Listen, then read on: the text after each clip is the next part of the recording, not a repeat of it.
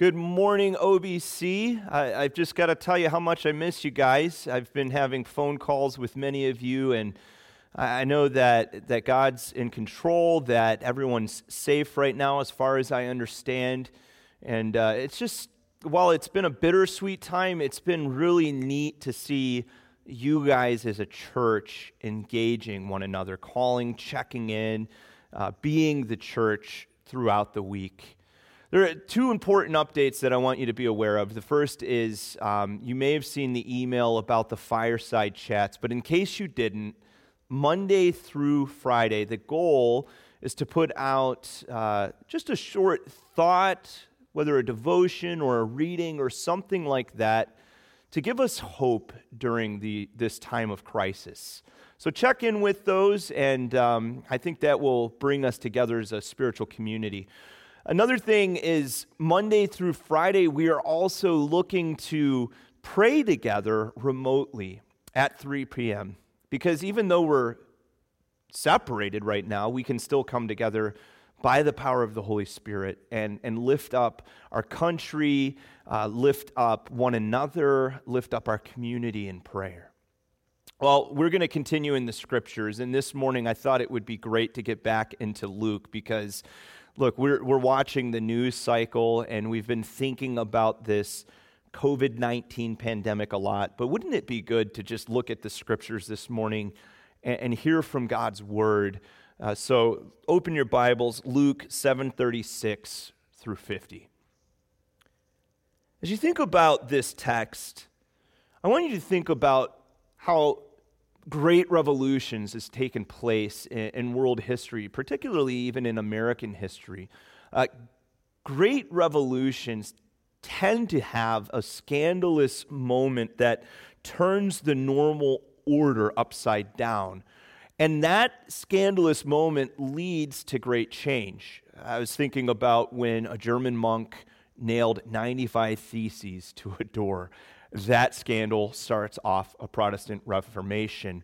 Or when Bostonians dressed in costumes dump tea in Boston Harbor. Again, that sets off a, a revolution. Or how about when Ruby Bridges, the first African American child to integrate in a, a segregated school system?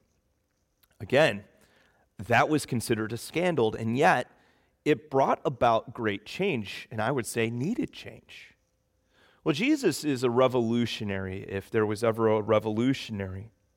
He turned many of the, the social norms upside down in order to change a, a religious system that had created barriers for people so that those people would be far from God. In this story that we're going to look at this morning, there is a, a woman, and uh, she breaks all of the social taboos. She is uh, a woman who has a checkered past. She is in a profession. Let, let's just be honest, we wouldn't want our daughters to be engaging in. And she's placed up next to Mr. Squeaky Clean himself. He is a, a religious leader, and he represents all of the Pharisaical morality and integrity. He's the poster child for it. So we pick up this story at a dinner gathering, and oddly enough, as we pick up, Jesus finds himself at this gathering with a Pharisee. And if you look at the verses before it, Jesus had actually uh, just basically rebuked the Pharisees, and now he's at dinner with them. Isn't that odd? So here's this, the scene Simon the Pharisee, it's his house. He's a well to do guy. They're in his home, which is built around an inner courtyard. So that would be an outdoor setting. They're sitting around a table with low lying couches. It's a beautiful place.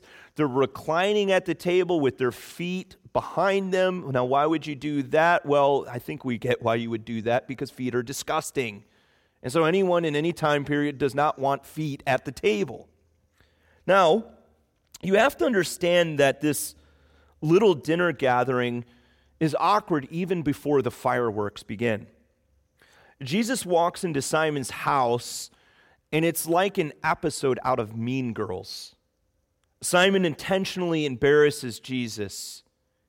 He's rude, he's mean, he's calculated, he's passive aggressive because he wants to put this upstart Nazarene rabbi in his place. How does he do this? Well, think about it like this. Imagine for a moment with me that you are invited to go to someone's house.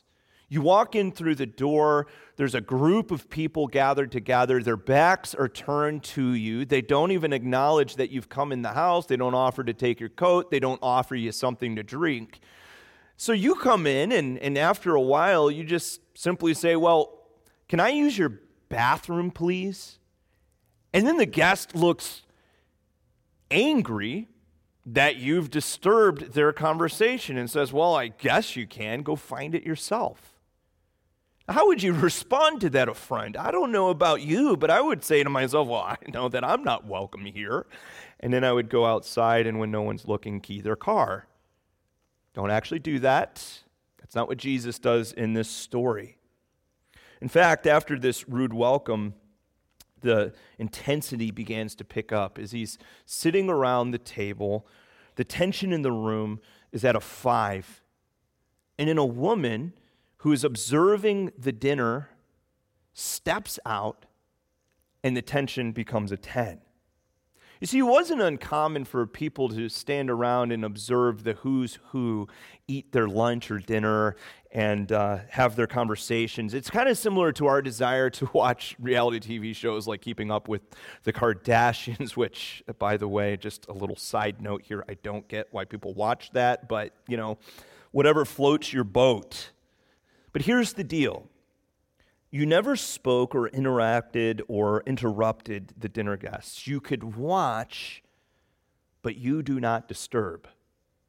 She disturbed big time.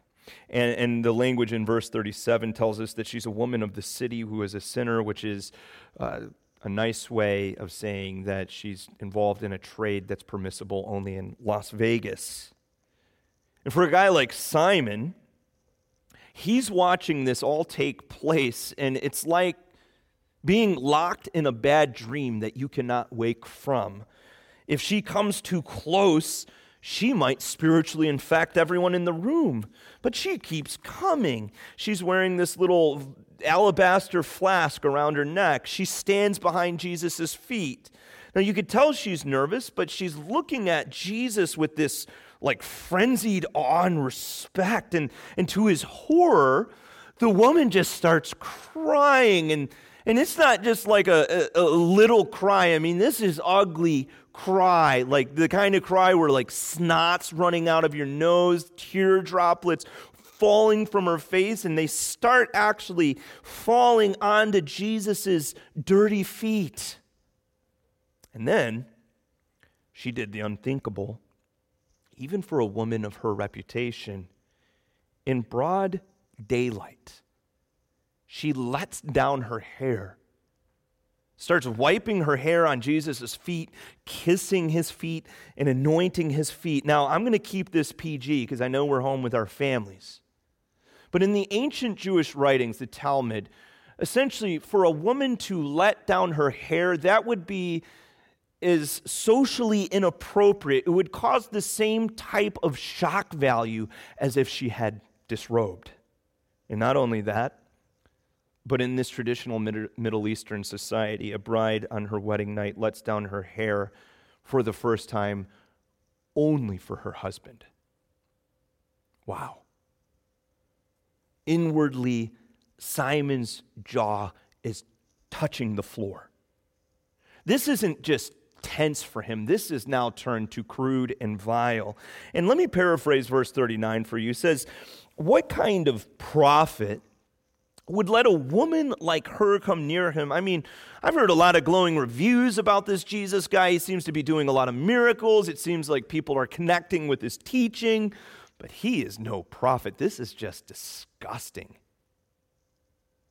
Now that Simon is good and scandalized, Jesus knows that he has a captive audience. Now, notice this Simon discounts that Jesus is a prophet while Jesus is reading his mind. Uh, verse 40 And Jesus answering him said to him, Simon, I have something to say to you. And he answered, Say it, teacher. And Simon's thinking in his head, What in the world? Where is this going? And so Jesus begins to tell him about a benevolent money lender.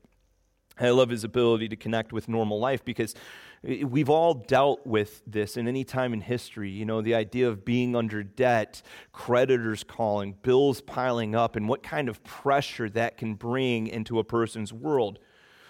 So in verse 41 and 42, he tells this story. One owes 500 denarii, that's about a, year's wage. Another one owes 50 denarii, that's about a month's wage. Both of them can't pay. He cancels the debt of both. Now the question he asks, which will love him more? Simon answers, probably begrudgingly. The one, I suppose, for whom he canceled the larger debt. And he says, You have judged rightly. Now, Hold on a second here. When Jesus says, You have judged rightly, he does not mean, Simon, you got the answer right.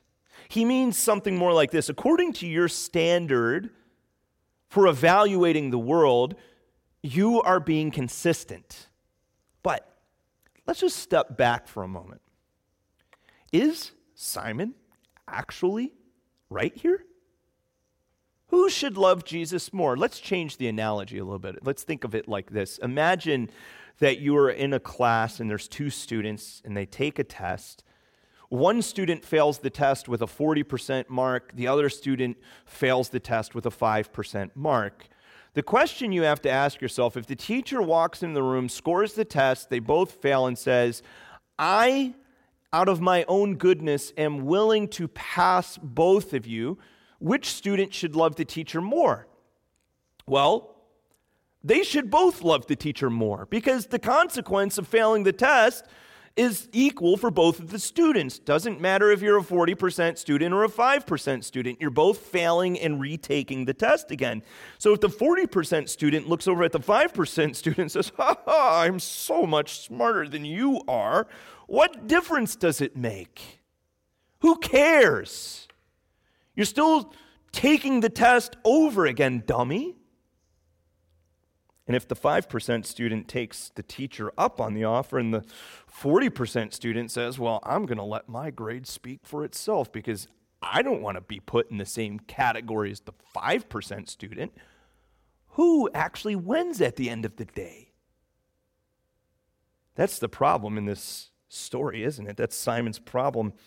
He lives in a world of spiritual social distancing. Now, the social distancing that we're dealing with right now, I mean, that's a good thing. That's in order to protect life. But spiritual social distancing, always bad. Always. In his mind, some people were big sinners. You, they're infected. You avoid those kind of people. But, but people like me, like Simon, well, I'm a little sinner. In fact, I think he was probably a little offended that Jesus insinuated that he was a $5,000 debtor. In Simon's mind, he was a $5 debtor. And, and you know, you know what it's like when you owe someone five bucks. You really just don't feel like you owe them anything. You're basically square. And so Simon's going to get to heaven, and he thinks in his mind, I'm going to stand before God and say, You know, come on, God. Are we really going to squabble over five bucks? It's five bucks. It's not that big of a deal. And you know why he thought of himself as a $5 sinner?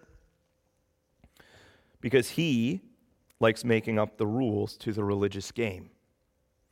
He likes the type of rules that are extreme, strict, and uncompromising for the person sitting across the table. But for himself, he likes flexibility.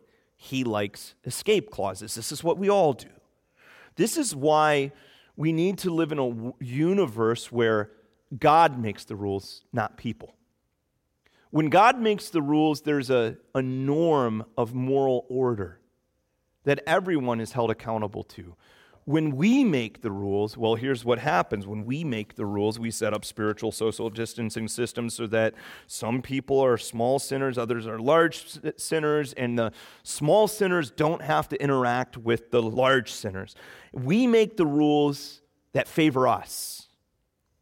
So, Simon in this story needs to be scandalized to be shocked out of his false sense of security. That's why we see scandal in the story. Think about it grace is scandalous. Are you telling me that God is willing to forgive just anyone? I mean, anyone? Anybody.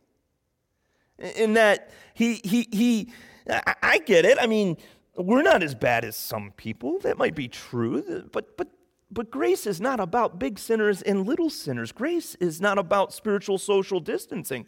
Grace is about God forgiving a sin debt that we could not repay.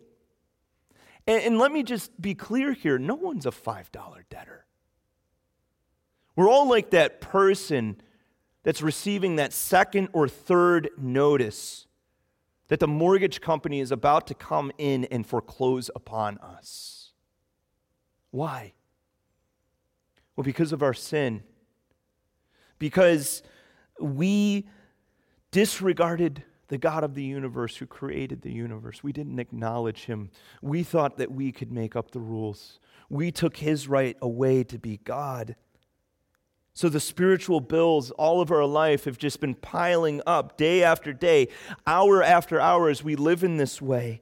But here's the power of the gospel the gospel is the story of Jesus, the good banker, personally driving to your house and rather than foreclosing and throwing you into the streets, Jesus pulls out his own checkbook, writes the check by laying his life down on the cross, and pays off every single bill that you owe. I love what Paul says in Colossians 2:14. This is the NET version. Jesus has destroyed what was against us, a certificate of indebtedness expressed in decrees opposed to us. He has taken it away by nailing it to the cross. Now, let me ask you a question. How would you respond to a good banker like Jesus if you received a call one day and the bills were piling up and, and that banker said, You don't owe a penny anymore. I've paid the debt? You would be over the moon. You'd be calling everyone you knew. You'd be like, I can't believe that this banker did this for me. And that's why, as we look at this story, friend, we need to be more like this big sinner, this sinful woman, than Mr. Squeaky Clean. I like that question that Jesus asks who will love Jesus more? I mean, that is a great heart check question. Because if you love Jesus little, then it means that you've misunderstood the gospel or taken the gospel for granted. If you love him much, it is because you understand all that he has done for you. And this woman, she gets it. Let's put ourselves into her shoes for a moment and just, just imagine what it must have felt like to be this woman. You're the town pariah, you are an outcast. Certain women hate you. I mean, every time they see you, they glare because they know what you've done and who you've done it with in the religious elite, they, they walk around like you are spiritually infected, that there is no way back to God. And by making decisions you've made along the way, maybe, maybe even out of necessity, maybe your husband died, or you're on the brink of being destitute, or there was just a series of unfortunate choices I don't know, and frankly, it's not my business.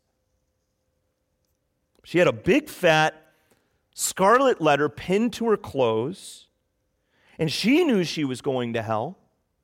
And she knew that everyone in that community was glad she was.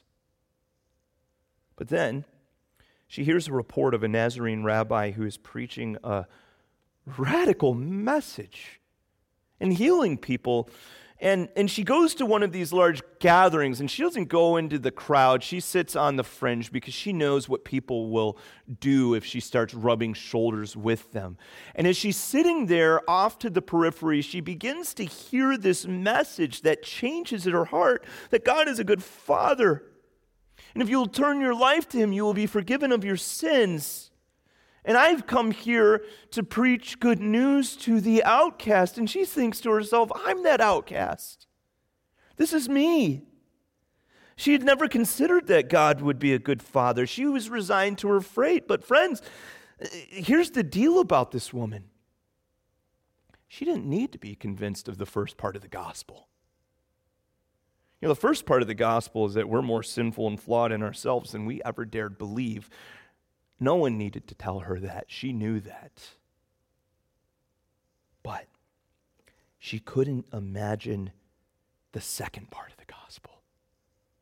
We are far more loved and accepted in Jesus Christ than we ever dared hope. This is what Jesus preached. God loves her. God desires to be in relationship with her. God is waiting with wide open arms to receive her. I mean, can you think about that? Maybe, maybe you're in the same place as this woman, that God loves you. God desires to be in relationship with you. God is waiting with open arms for you. And the Bible says, what do you need to do? You only need put your faith in Jesus and you will be saved. The scripture says, everyone who calls upon the name of the Lord will be saved. Now think about the radical change that this message produces in her heart. Here she was feeling rejected by God and learning that she was accepted. Here she was thinking of God as this cosmic judge who she dreaded facing. And now she learns of a benevolent father who is waiting with his arms wide open. And, and it just changed everything for her. She knew that she had to do something with this message. She learns that Jesus is meeting at the house of one of those Pharisees who wouldn't even look her in the eyes. And equipped with a little alabaster flask of oil around her neck that was common for women. She goes to the house, the gathering, in order to do something nice for the one who preached grace to her. Now, this flask of oil was very precious to her. It, it, may have represented all that she had in terms of earthly goods. It was very expensive. Some would even say worth about a year's worth of her wages, but she would gladly give it to Jesus. She shows up to the party. She's watching the events unfold, and now she is scandalized. The Pharisees and the guests are shaming Jesus. They are embarrassing him. Why would they do this to such a wonderful person? And she's watching from the background, and, and, and she's watching. Something breaks inside of her. She can only stand back for so long, but as she sees Jesus reclining at the table with those dirty feet, standing, uh, resting behind him, she just says, I've got to get out there and I've got to change this scenario. So she offers Jesus the hospitality that Simon refuses to give him. She even unravels her hair because she has no towel. She wants Jesus to know that she's totally devoted to him. She'd follow him anywhere because of all that he'd done for her. And much to her astonishment, after Jesus tells the parable, he, he looks down into her eyes as he talks to Simon. And looking in her eyes, he says, Do you see this woman? Essentially, Simon, really look at her. Stop objectifying her. Stop categorizing her as that sinner. See her humanity see her heart. The room goes cold silent. Do you see this woman? I entered your house. You gave me no water for my feet, but she has wet my feet with her tears and wiped them with her hair. You gave me no kiss, but from the time I came in, she has not ceased to kiss my feet. You did not anoint my head with oil, but she has anointed my feet with this costly ointment. Still focusing on her, he says these life changing words that, again, just solidify everything that she's come to believe up to this point. He says, Therefore, I tell you, her sins, which are many, are forgiven. For she loved much, but he who is forgiven little loves little. And he said to her, Your sins are forgiven. A friend, don't misread verse 47. Jesus is not saying that her sins are forgiven because she did these loving things for him. Again, that would turn grace upside down on himself. Of course, it's not about earning anything. This is all about her response to total forgiveness. You know, total forgiveness will heal your broken heart. It will teach you to love in ways you've never loved before. Isn't that what God promises in the scriptures, even going back into the Old Testament. This same God that we're reading about in this story said through the prophet Micah, Once again, you will have compassion on us. You will trample our sins under your feet and, and throw them into the depths of the ocean. That's total forgiveness. God is essentially saying that through Jesus, through the Savior Jesus, I determined to so remove your sins from my consideration that it would require a submarine for me to drum them up again. And here's the deal about God He's not interested in making that trip. Ever.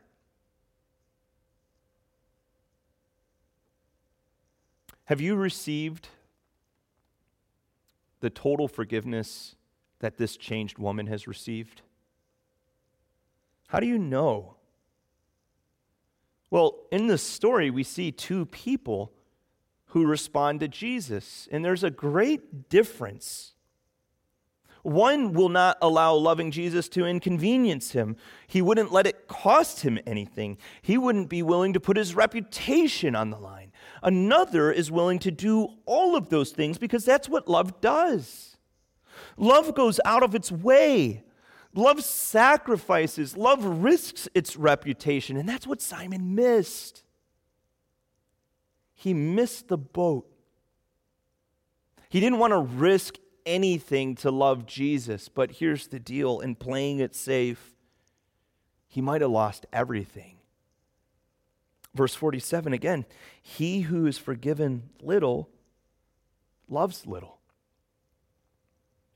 I like these words from C.S. Lewis, his thoughts on love.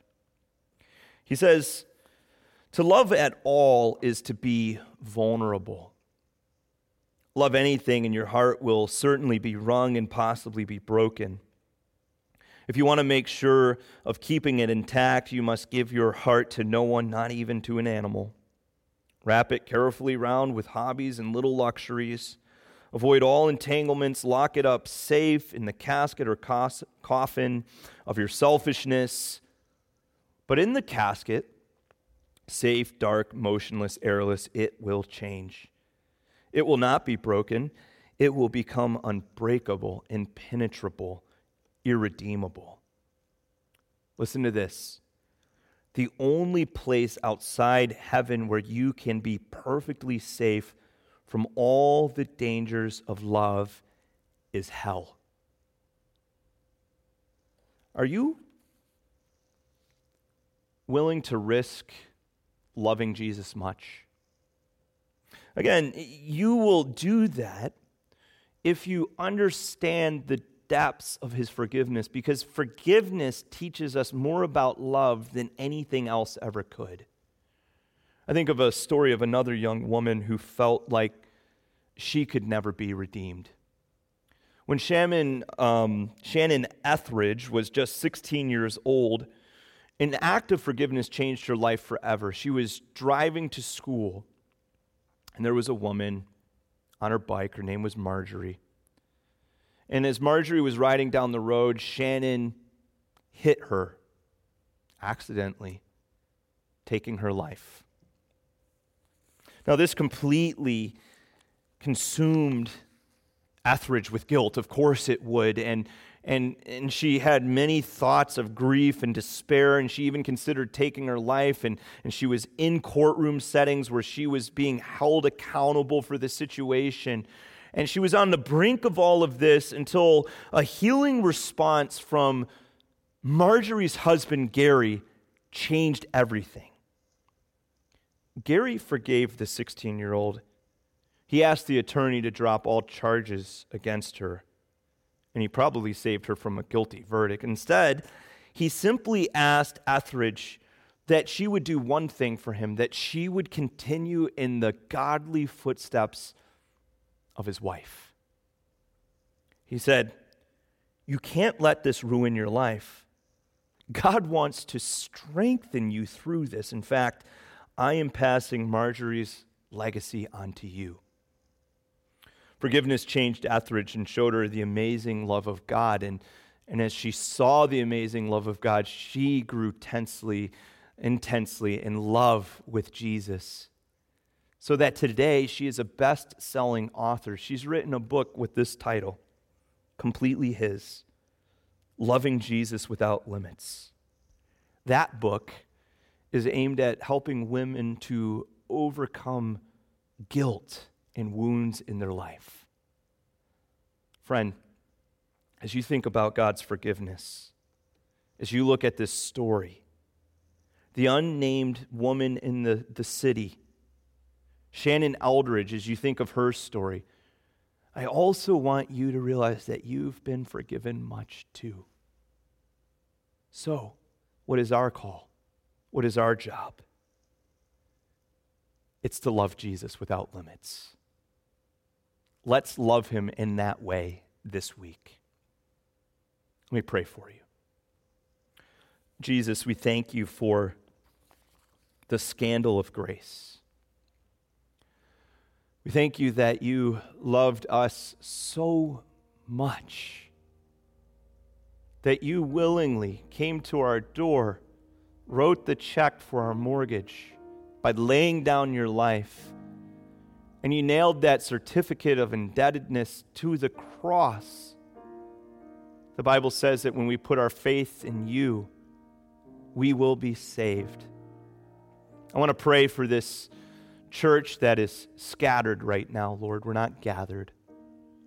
I know that some of us are dealing with many different things whether it's fear of this virus or the threat of unemployment or whatever it is right now, Lord, ultimately we know that our hope, our confidence completely rests in this Lord that we've looked at this morning and His great love.